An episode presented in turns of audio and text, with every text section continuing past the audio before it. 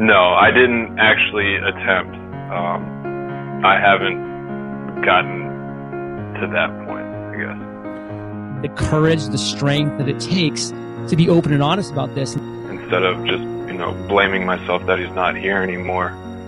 Uh, I was prepared to shoot myself. Um, and I called my family um, to sort of say goodbye.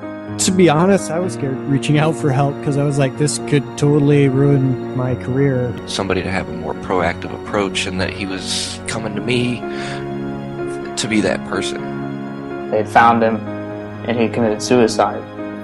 I just started screaming. I just felt responsible.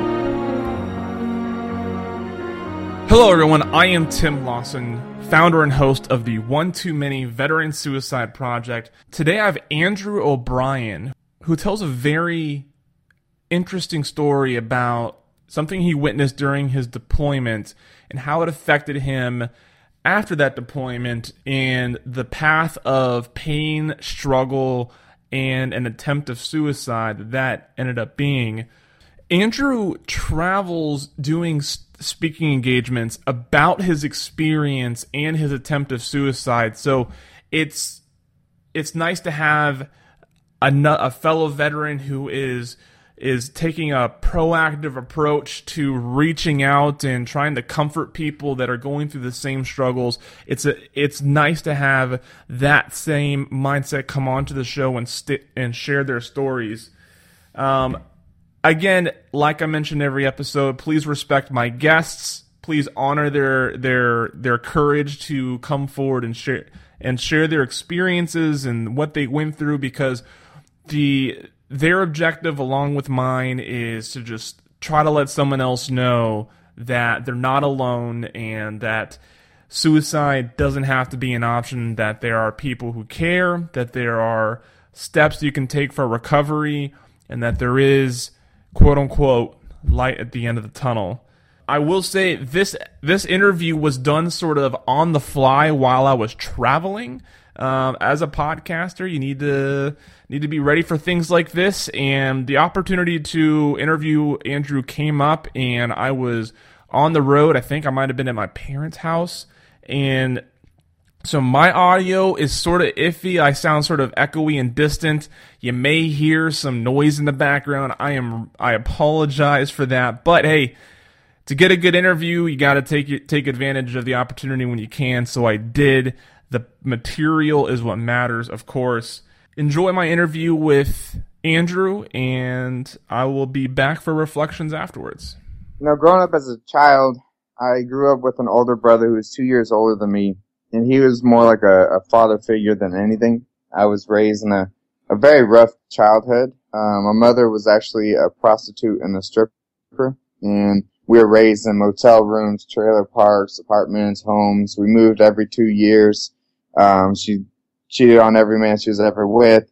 So we did a lot of moving around. She was never really a mom. And my dad wasn't around due to the fact that she wouldn't let him be around so all I really had growing up was my older brother, and he was kind of my role model. And um, we got in a lot of trouble in our teenage years, drugs and alcohol and fighting and all that. But I always, he always had my back. And uh, when I was uh, 17 years old, he decided he was going to join the army. So he joined, I believe it was in 05, 04, 05, and he joined the 82nd Airborne Infantry. And uh, when he joined, I was kind of lost in what I wanted to do. I didn't have anywhere to live, so I ended up having to drop out of high school because I no longer, I left living with my mother after he joined and I moved in with my aunt.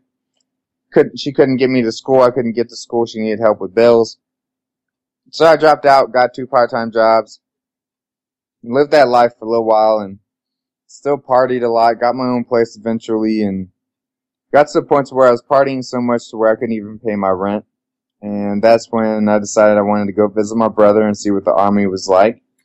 I go and visit him and he takes me to the barracks, lets me meet all his friends. And isn't that moment that I realized that what he did, his job, was like making his, his own family. Um, the guys in there were like this amazing family. And it was just perfect. He was, uh, I went to go visit and, and it was a family. You know, they they fought each other, and then they made up, and it's a big dysfunctional family. And that's all we wanted as kids. And I thought, you know what, this is the way to stop me from making the decisions of my punk teenage life and all that. So I joined and I made my own little family while I was in the army. You know, I had my, my friends who I saw as brothers and we then deployed from 08 to 09 and we went out to Iraq. First three months in Iraq, I was a truck driver and I hated it. I absolutely hated my job because I wanted to do more than just drive a truck. I felt like a sitting duck. And, uh, three months into it, my sergeant came up to me and asked me if I wanted to be lead gunner, um, for the convoys. And I said, hell yeah, I want to be a lead gunner. so, he, he taught me all the rules of engagement, the 50 cal machine gun, um, how to work it, how to clean it, all that. And I started, I was lead gunner for the remaining nine months of deployment. And absolutely loved it. You know, it was perfect. And I felt like I was finally responsible for something and, and I had a higher purpose in life because growing up in the atmosphere that we grew up in, you kind of feel like that's what you're going to be stuck in. You're just stuck in this horrible life and this is just who you have to end up being. And I realized that I, I had control of my own life and I could change that. So they gave me a higher purpose and I followed it up until um, the end of my deployment, probably about three months before we were going to come home. An MP convoy was hit, and uh, I wasn't there when it was hit. None of us were. Um, it wasn't our company. But uh, on the way back, they told us that there was three KIA and there was an explosion. Well, we get back to base and they're covering this truck up with a tarp. And we've seen a lot of blown up trucks in this past year that we've been there, but nothing is nothing that they had to cover up with a tarp and they pull us into formation. They tell us what happened. So what happened was there was a, um, a bomb attached to a tree facing downwards. I believe it was the EFP. And, um, as a trigger squeeze release, and they released at the perfect time to where it went into the lead gunner's hatch into the vehicle. And it was an MRAP, and it, it took out everybody inside that MRAP. And when they told me this, the first thing I thought was that could have been my truck. And I felt like, you know, when you get to that 90 day mark of deployment, you start getting a little more concerned about what you're going to do when you get home other than what's going to happen during war. And, uh, so, you know, everybody's thinking about, I'm going to go get drunk. I'm going to take my girl out for a dinner.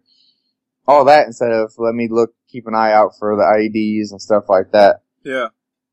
So, uh, they told us everything that happened. They said, do not go look inside of that truck. Everyone said, Roger, Everyone went, hit the showers, hit the bed. I waited till everyone was gone and I went to that truck.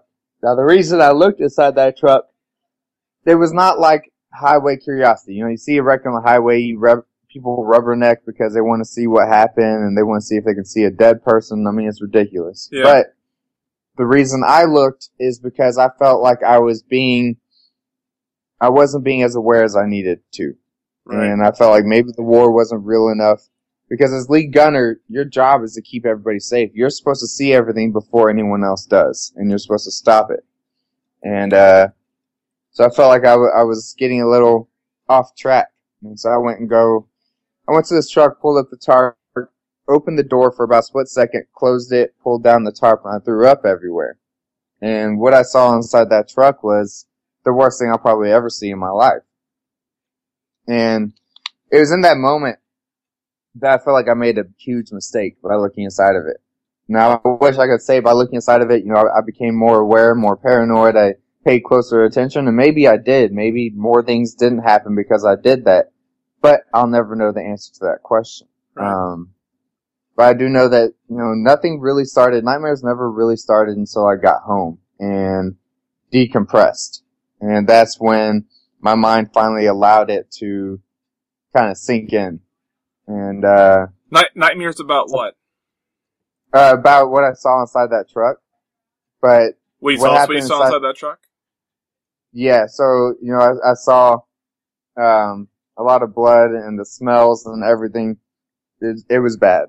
And, um, so whenever I'd, I'd have these nightmares, it was different though. It wasn't just me reliving looking inside that truck. In my nightmares, it was my, my brother inside that truck. It was my girlfriend inside that truck. You know, it was whoever I cared the most about in that time of my life that was inside that truck in my nightmares. And, um, the nightmares were getting worse and worse every day. And I, I would know that I was in my dreams, but I'd be stuck in it. I couldn't wake myself up. So it was like every day, I'm 22 years old and every day I have to, well, I was 21 going on 22 and every day I have to relive the worst thing I've ever seen in my life. And it got exhausting. So I went, I turned to alcohol and I, I did it, what I do is I called it self-medicating. Um, now I drank a lot and, uh, in order to black out so I could get some sleep. So I drink to the point of blackout every night so that I could finally get some sleep. I'd only sleep four or five hours a night. Um, go to work hungover. Uh, got threatened to be put into um, AA and ASAP and all that. And uh, so you were you were drinking you were drinking to the point where you could sleep without any awareness of what you're dreaming. Right. I got to the drunk. I got drunk to the point where I didn't even know what happened the night before. Okay. So that you know, of course, I didn't remember anything in my dreams either, right? Because I was drunk. Yeah. And um, it was a couple months into it that I woke up on a, I think it was a Thursday morning, on a beach in Hawaii because I was based in Hawaii, and I was on a beach in Hawaii. Four o'clock in the morning on a weekday on a Thursday, 100 yards away from a police station. I wake up my own vomit. And I'm downtown. I have to be in formation by six o'clock in the morning. And it was right then that I realized I, I got to get some help. You know, and I tell everybody, I don't feel like I was an alcoholic. I feel like that was just my way of self-medicating. Right. I, I was depending on alcohol to fix my problems, and all it was was a temporary fix. And um, so I go and I see, I see a counselor, I start getting help, and I'm seeing her for about two months, twice a week. Okay, okay. And how did you how did you seek out that counselor? I just went in and told them that uh, I had to go to an appointment, and when I went to this appointment, I uh. By them, you mean you mean your unit? Yeah, I went and told my unit. I okay. I had to go to a doctor's appointment. They asked for an appointment slip, and I said I'd bring one back because I didn't want to tell anyone, "Hey, I'm going to go see a counselor." Yeah. Uh, and and and, I, and why not? Were you were you, were you I, trying to avoid so the stigma? Would, yeah, I was so concerned about what people would think because yep. everybody else in my unit seemed to be fine.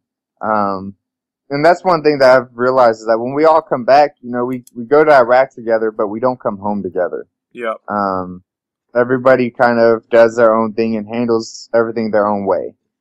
And, um, you don't feel like you can share that with anyone else because you're worried about people, about being weak because everybody else seems so strong around you. And it seems like you're the only one that has the issues. So that's why I didn't want to tell anyone. And I go and see this counselor and now my unit knows I'm going to see a counselor because I have to show appointment slips and it says mental health. And, um, but they're not giving me a hard time about it at that, at that point. And so I'm going to see this counselor and what she does is, um, two months into it, she tells, what she has me do every time I go in is she has me repeat the story very detailed, like every minute detail every time. And two months into it, I go in, she asks me to repeat the story again, and I get mad and I start yelling at her. I'm asking her, why is she making me repeat this? And, um, she tells me, she asked me, well, how have you been sleeping? And I realized when she asked that, that I had been sleeping a lot better. I mean, I wasn't getting eight hours, but I, I wasn't having nightmares as much. Right. And she told me what she was doing was, uh, making me relive the situation over and over again so that my mind will come to terms with what happened and realize that I cannot change what happened. You know, she, she was just trying to get me to the point to realize that, you know, I can't change what happened. It's never going to be deleted out of my mind, but I can numb myself to it. And, uh, and I realized that it was working. But at that appointment, she gave me a profile, which is a piece of paper, as you know, um, and it says, this soldier cannot have a weapon for this amount of days. Okay. And now, in my mind, I'm thinking to myself, okay, I just went from lead gunner with a 50 cal machine gun in Iraq where my only safety was my thumbs to not even be able to carry an M4 rifle, you know, and it's embarrassing when you look at that paper because you go from, you know, the most dangerous job to where they won't even let you hold a rifle. And, um, at that point, I was embarrassed by it, but I thought, you know what? This is probably a good idea. I don't need to be going to firing ranges and, and don't need anything to trigger. I just need to fix myself first. And, um, it wasn't that I felt like I'd never be able to do it. It was just I needed more time to come to terms with everything and, and get control of my mental stability. And, uh, so I take this paper to my first sergeant, who wasn't, now this first sergeant wasn't the same one that deployed with us. This first sergeant had never been deployed before. And I take this paper to this first sergeant, show it to her, and she calls me out in front of a bunch of people and says, puts her hand on my shoulder and says, this right here is a piece of shit soldier because he can no longer carry a weapon. And Wow. in that point, that was the most embarrassing embarrassment I've ever had in my life because this was all my peers. Most of the people I deployed with, it was their second deployment, so they ETS or they PCS, they moved to different bases, they went home. So all these, she did this in front of a bunch of new new soldiers, um, people who I was training on 50 cals, who I was training on deployment and getting them ready because I was getting out either way. You know, I was never planning on staying in. Um, but she did that in front of all of my peers. And it was in that moment that that was the last time I ever saw a counselor. Because I was made fun of for seeking help. And, um, she thought I was faking it and, but the hardest part was she wasn't there for what I did. You know, she wasn't there for me being lead gunner. She had no idea of what kind of soldier I was. She made a call because of what a piece of paper said from a psychologist. And um, after that, I started kind of just pushing everything down and ignoring it. I didn't go back to alcohol, but I just pushed everything down. And um, what I say in all my speeches is what it was like was it was like shaking a coke can for six months. And all it needed was that one tab to be popped just a little bit for it to explode. Were you getting nightmares again? Yeah, uh, nightmares, and it's just I was trying to ignore everything and tell myself over time it'll just go away. You know, you want to believe that. It's just you want to believe it's kind of like a scratch. It's gonna itch, it's gonna scab over, and it will scar, and it'll be fine. But you know, and they've done statistics and, and studying on it, and the average soldier commits suicide with, um, right after 365 days from being back from deployment. And their belief is that it's because everyone gives themselves a year to try and get better. Yeah. And after that year, they realize nothing's changing. And they feel like, okay, if this isn't going to change in a year, this is going to be the rest of my life. Yeah, because yeah, So you've, you've experienced an entire calendar year with this trauma, and after a year, you realize that you may have to go through all of those, all of those steps, all those holidays, all those events, all of those, um, you know, things that we experience in a calendar year. You have to go through all that again with this same trauma on your mind. Right. And at, at 21, 22 years old, you know, Yeah. you're really, and you're looking on social media and you see all your friends graduating college and partying or doing all the stuff that you can't do because you're too paranoid. Like at 22, I could no longer go to concerts or go dancing because it was too crowded and I would have anxiety attacks and not be able to breathe because I can't see everyone in the room and see where they are and what they're doing and I mean, I would get to the points where my, my blood would feel like it was boiling. I would start sweating. I'd have a hard time breathing. I'd have to leave every time I went somewhere. And so you're 22 years old. You're supposed to be out doing social things. And I couldn't. You know, I couldn't do what the normal 22 year old back home could do. And, uh, so I think it was, uh, November 21st. We went out to a beach, um, camping with a big group of friends. I was dating a girl at the time or thinking about dating a girl at the time, and uh, woke up and had an issue with one of my friends because we got in an argument over this girl, and um, I got home after getting in a fight with one of my good friends, and it just right then, uh, I think it was just the last straw. There was that last little pop that that needed to happen, and everything I walked into my front door and it felt like a big wave hit me. I mean, it felt like all the emotions that I could possibly have hit me all at one time. What I say is opening that front door to my house was like opening Pandora's box of emotions. And it all just flowed in. Um, you know, the things that went through my mind were the fact that I couldn't go out and go dance. I couldn't take a girl out to a restaurant because I'd have to wait for an hour for that corner booth. I couldn't um, sleep without having nightmares of this truck and, and seeing my brother die. And like, I couldn't live my life anymore. You know, I, I didn't feel like I had a life anymore.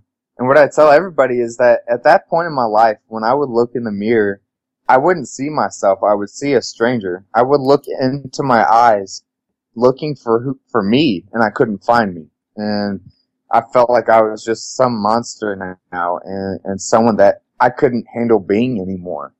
And, um, it was in that moment that I decided that I wanted to take my life because, and that's something I also talk about is I tell people suicide is not people wanting to end their lives. It's wanting to end their pain. Yep. Um, Yep. you know, I didn't, want, I didn't want to take my own life. I just wanted to stop feeling the pain. I wanted, I mean, there'd be nights where I woke up from my nightmare crying so hard that it hurt in my stomach. And it was just so much pain and I couldn't deal with it anymore. And, um, so that's when I decided I was going to take my life. And I go upstairs to my bedroom and I try to find something. I think to myself, do I have a gun? And luckily I don't have a gun in my house at that time. Yeah, we're probably not having Yeah. this conversation if you did. Do what? Yeah, yeah, exactly. And that's that's what I tell people is that if I would have had a gun in my house that day, I would not be here because I had the guts to do it. Yeah. I would have pulled trigger. There's no question on my and I, and I say it casually like that because um, you know I, I um, the, the the first episode of the of the project tells my own story, and there was a there was an occasion where that would have been that would have been true for me as well. Yeah, I mean, it, when you're in that that point of mind frame, what I tell everybody is it's like your your mind is racing, trying to find something to live for. Yep. But can't. You can't find any.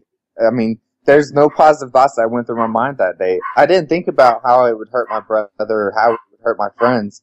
All I thought about was all this bad, all the bad things. And um, so since I couldn't find a gun, I I, uh, I always kept a knife by my bed. So I picked up my knife and I go downstairs to my kitchen and or into my living room. I put this knife on the coffee table. I look at it and I think to myself, okay, so I take this knife and I know if I cut upwards, it's gonna make me bleed out.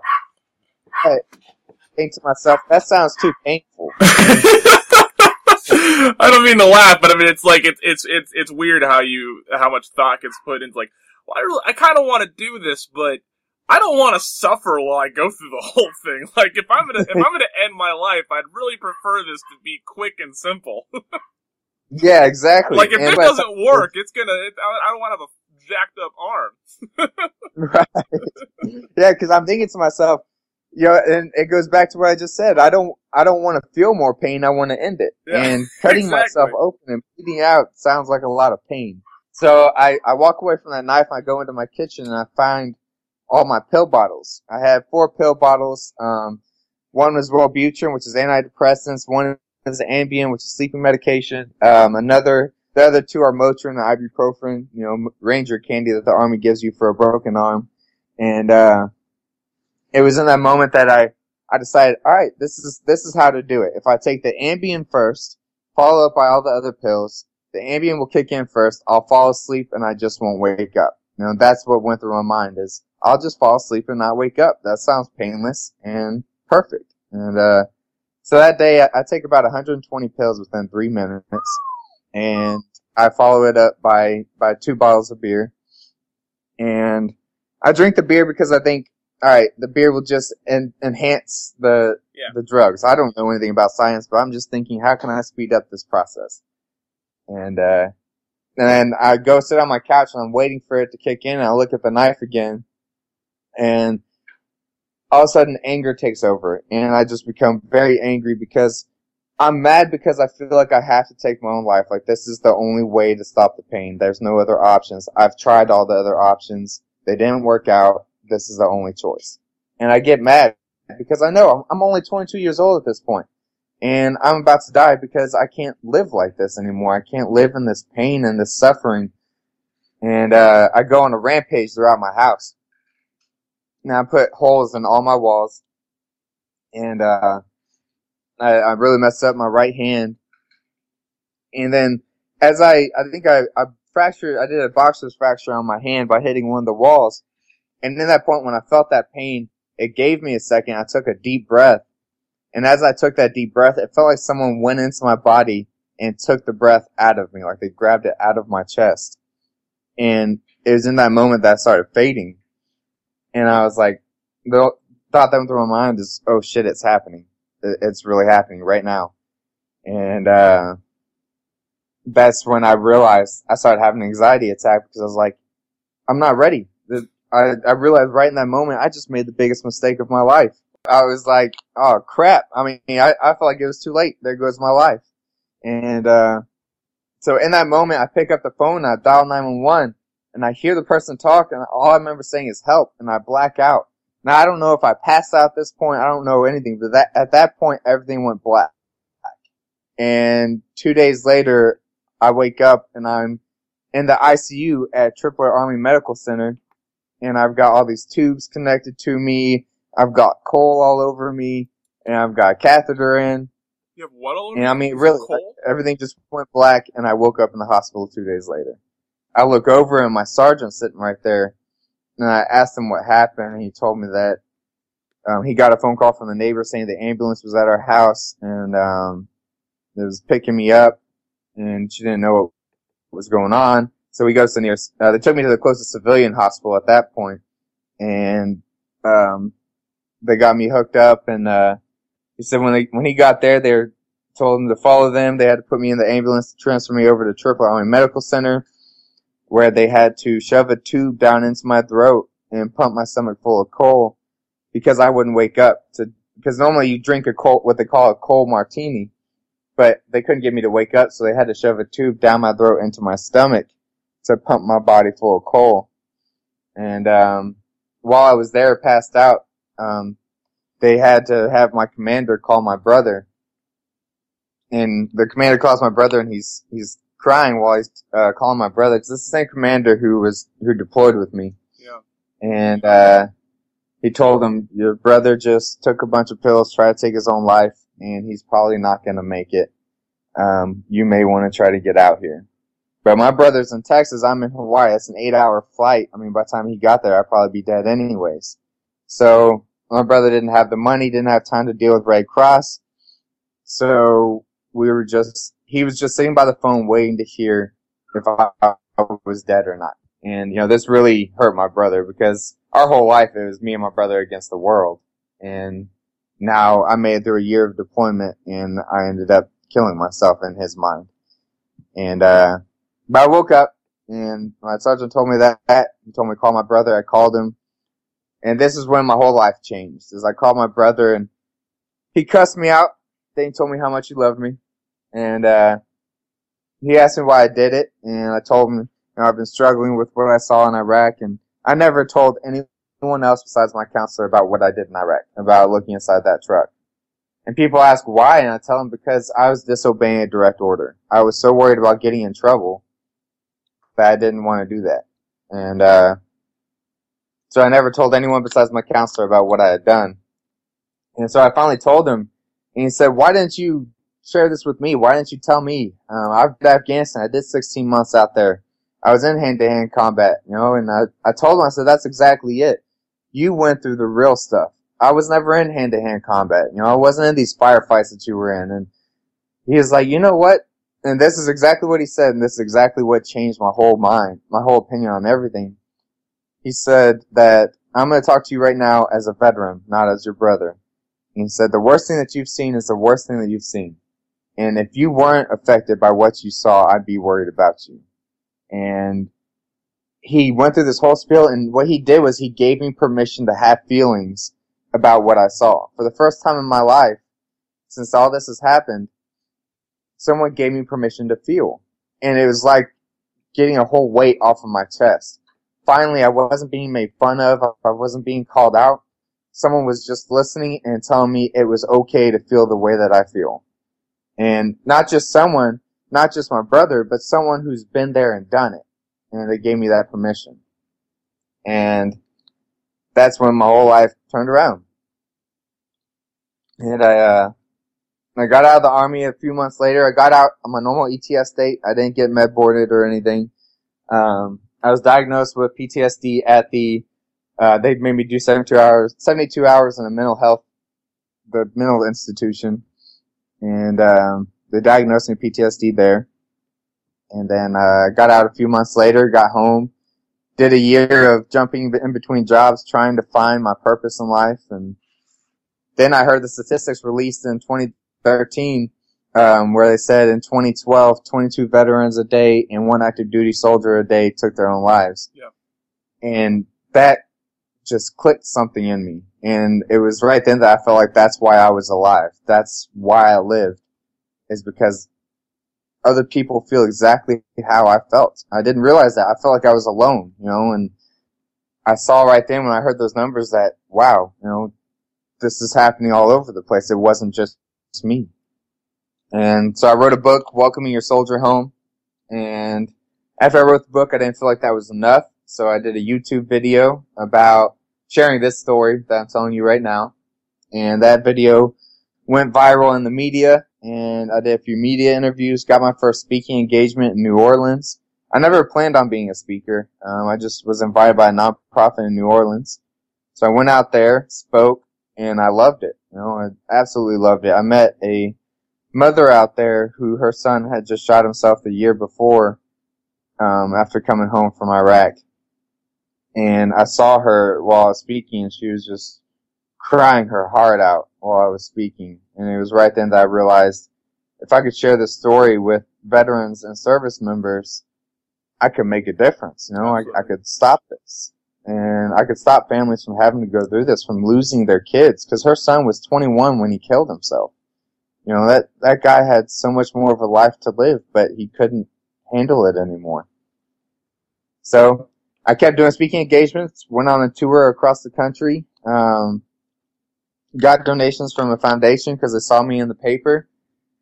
Did this tour, um, met a producer, and I told her, "Hey, I want to make a documentary out of this because I have, after all my speeches, these veterans come up and shared their suicide attempt stories with me, and I was just amazed at because they have the numbers for the amount of people who have actually have actually committed suicide, but they don't have the numbers for people who have attempted. Exactly. And I mean, I can only imagine.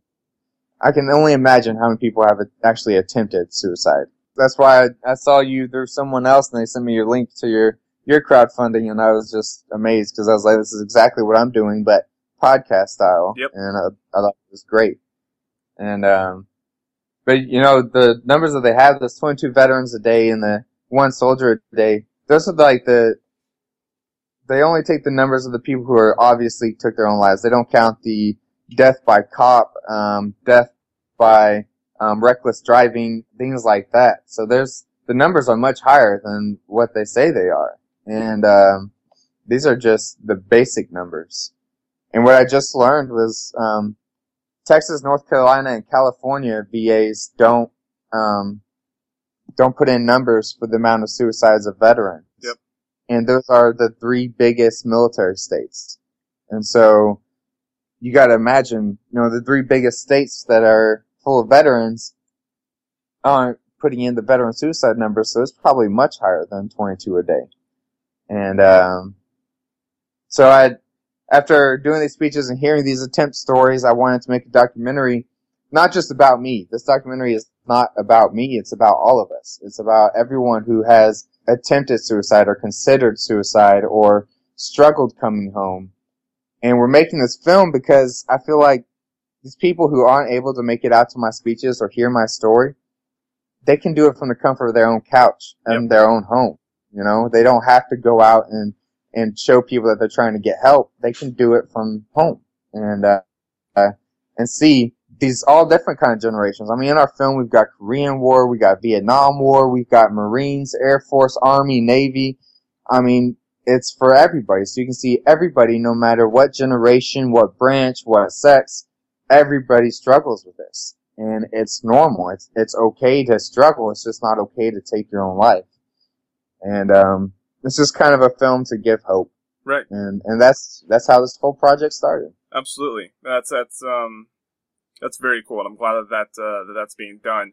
Um, I'm glad when I when I talked about this project with people, um, I often got questioned like why you know yeah I feel like a video would be a better way and you know I think you know there are some people and I'm glad you're finding them that are willing to talk in front of a camera, but a lot of people don't want that sort of exposure. Um, and so I, knowing that there was going to be people like you that were going to be able to take this to, to video, I want, you know, I wanted to stick, I wanted to remain with audio and allow people who want to stay anonymous and want to stay sort of hidden, um, behind a microphone, give them an opportunity to share their stories as well. So I'm glad that we have, uh, multimedia projects going on to, uh, to allow people to share their stories. And it's important to, you know, not only to let the listener know, hey, someone else is, is experiencing this, but to let the, the person who's sharing their story, to let them know your story matters.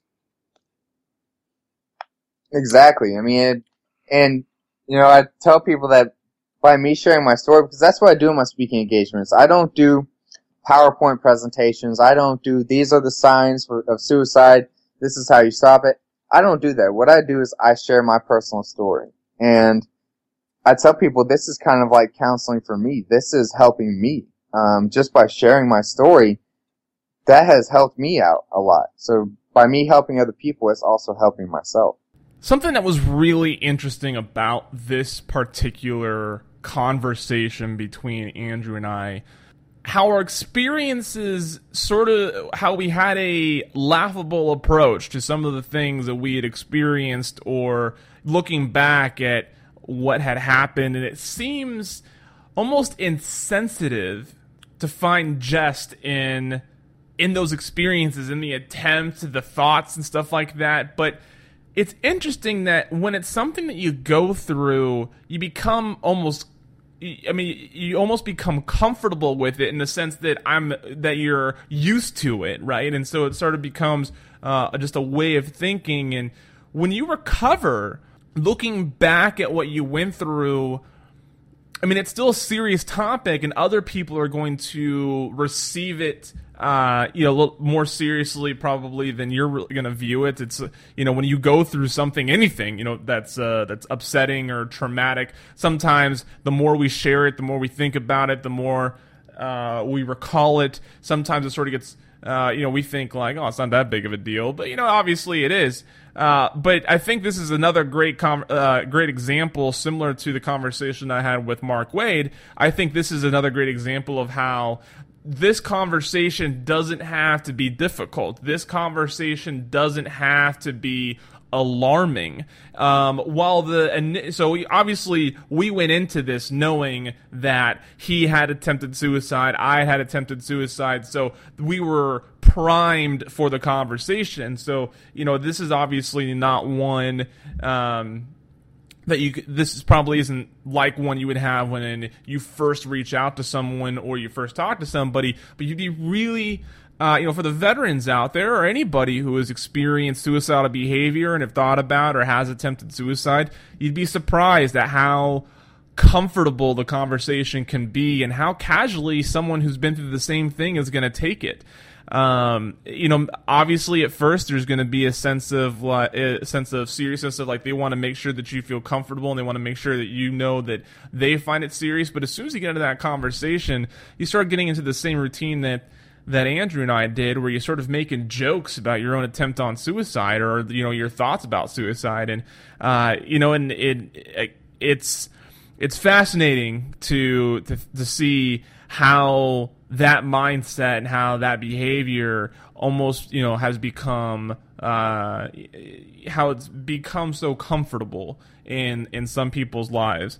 Uh, you know, a couple things that I think that were really important that that Andrew brought up um, you know, one, you know, we don't want to feel any more pain. You know, we want to end it. And um, I'm, I'm going to play a snippet here soon from uh, from Dr. Clemens, who talks about a couple myths that come along with uh, with suicide, and um, you know, at the end, you know, she mentions that you know people just don't want to feel any more pain, and I, I may have even played the snippet before, but I think it's important to really land that point home. Um, and then, the right the most important thing, the worst you experienced in any part of life is your worst. And don't let anybody say, well, you've been through worse, because maybe you haven't. Uh, you know, maybe maybe this is your worst. Don't let anybody discount um, a horrible experience, a traumatic experience, a dark part of your life by trying to challenge you with, well, you've been through worse. And also, don't let yourself discount how badly you feel about something because you assume someone else has been through worse than you have. Because whether or not whether or not anybody else has been through worse, or even if you know that you know like his you know Andrew's brother's been through worse. Um, you know, I have friends that have definitely seen more traumatic experiences in combat than I've ever experienced. But your worst is your worst. That's your rock bottom, and if that's where you are, you have to recognize it, and you have to come forward and admit it. And you can't just you just can't think, well, my floor isn't as far down as theirs. You know, I need to wait till I'm that far down before I reach out or before this becomes something serious. If it's your worst, it's your worst. And that needs to be recognized and it needs to be dealt with no matter how deep or shallow that floor is. So, the resource, before I play uh, Tracy's, uh, Tracy Clemens cl- uh, snippet, the resource is actually the TAPS hotline. Um, you know, I think. Uh, you know the the TAPS the you know for people who don't know it's the uh, tragedy assistance program for survivors. Um, you can go to taps.org to get a bunch of information on them.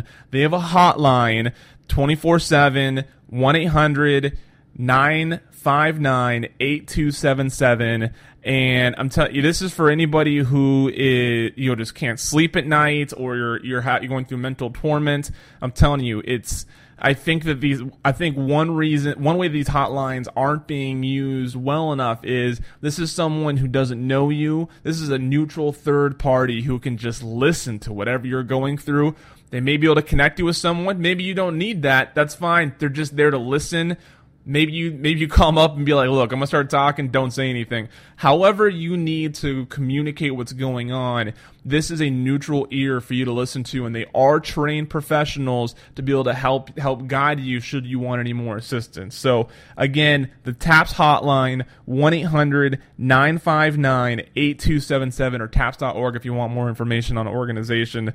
I think it's really, uh, it's really, it's really important that uh, that that a resource like that gets put out there. Um, so here's here's the snippet. Um, here's my here's a, the a couple myths from Dr. Clemens and driving home that point that people you know they don't want to kill themselves. They just want to end their pain. Um, um, so you know, another myth that I um, have often heard and, and is in the media and different things, um, and, and I've even heard sometimes among mental health professionals, um, to be honest with you, um, not always, but is that people who talk about suicide are just trying to get attention, and, and that, that if they talk about it, that means they're not going to do it. Um, what advice would you give someone if they're hearing, if someone says, you know, like you said, that they're communicating, however it may be, to not dismiss it just because they're laughing again or something like that. Right. Yeah, I, I think it's important to remember that you know um, that it that it is a cry for help um, when somebody has um, verbalizes these warning signs, um, whether that means again verbally direct verbal statements or in, more indirect behaviors or um, just you know showing increased symptoms of depression and crying and and you know hopelessness and helplessness things like that. I i always err on the side of taking that very seriously every single time um, i think that you know it is it is in fact a cry for help um, and it doesn't mean someone's just trying to get attention um, most people who who think about suicide who um, attempt suicide and even die by suicide at the time that they're in a crisis are very ambivalent um, about actually dying. Um, it goes against everything in our our nature to actually um, die by suicide, to kill ourselves. Right. Um, and so I would say the majority of people really haven't made that decision um, fully that they're 100% know they want to die. Um, most people are ambivalent, and, and what it's about instead is relief. They're looking for a way to have relief from emotional pain. Um, so it's not so much about actually wanting to die as it is wanting to have relief um, and to get away and to and to experience to stop experiencing the emotional pain that they're experiencing. All right, everybody. Thank you for listening. It was another powerful and honest conversation and story being shared by another veteran who has been through suicidal behavior. I hope by now we're starting to see the trend the whole point of the one too many project the one comma two comma many. Once we realize that there's a few stories we discover that there's many stories to be told about this. If you have a story that you would like to share one too many project.com one the number two many project.com there's a contact form there. You can get a hold of me. I would be i'd be honored to share your story here on the program. Thank you for listening, and I'll see you next week.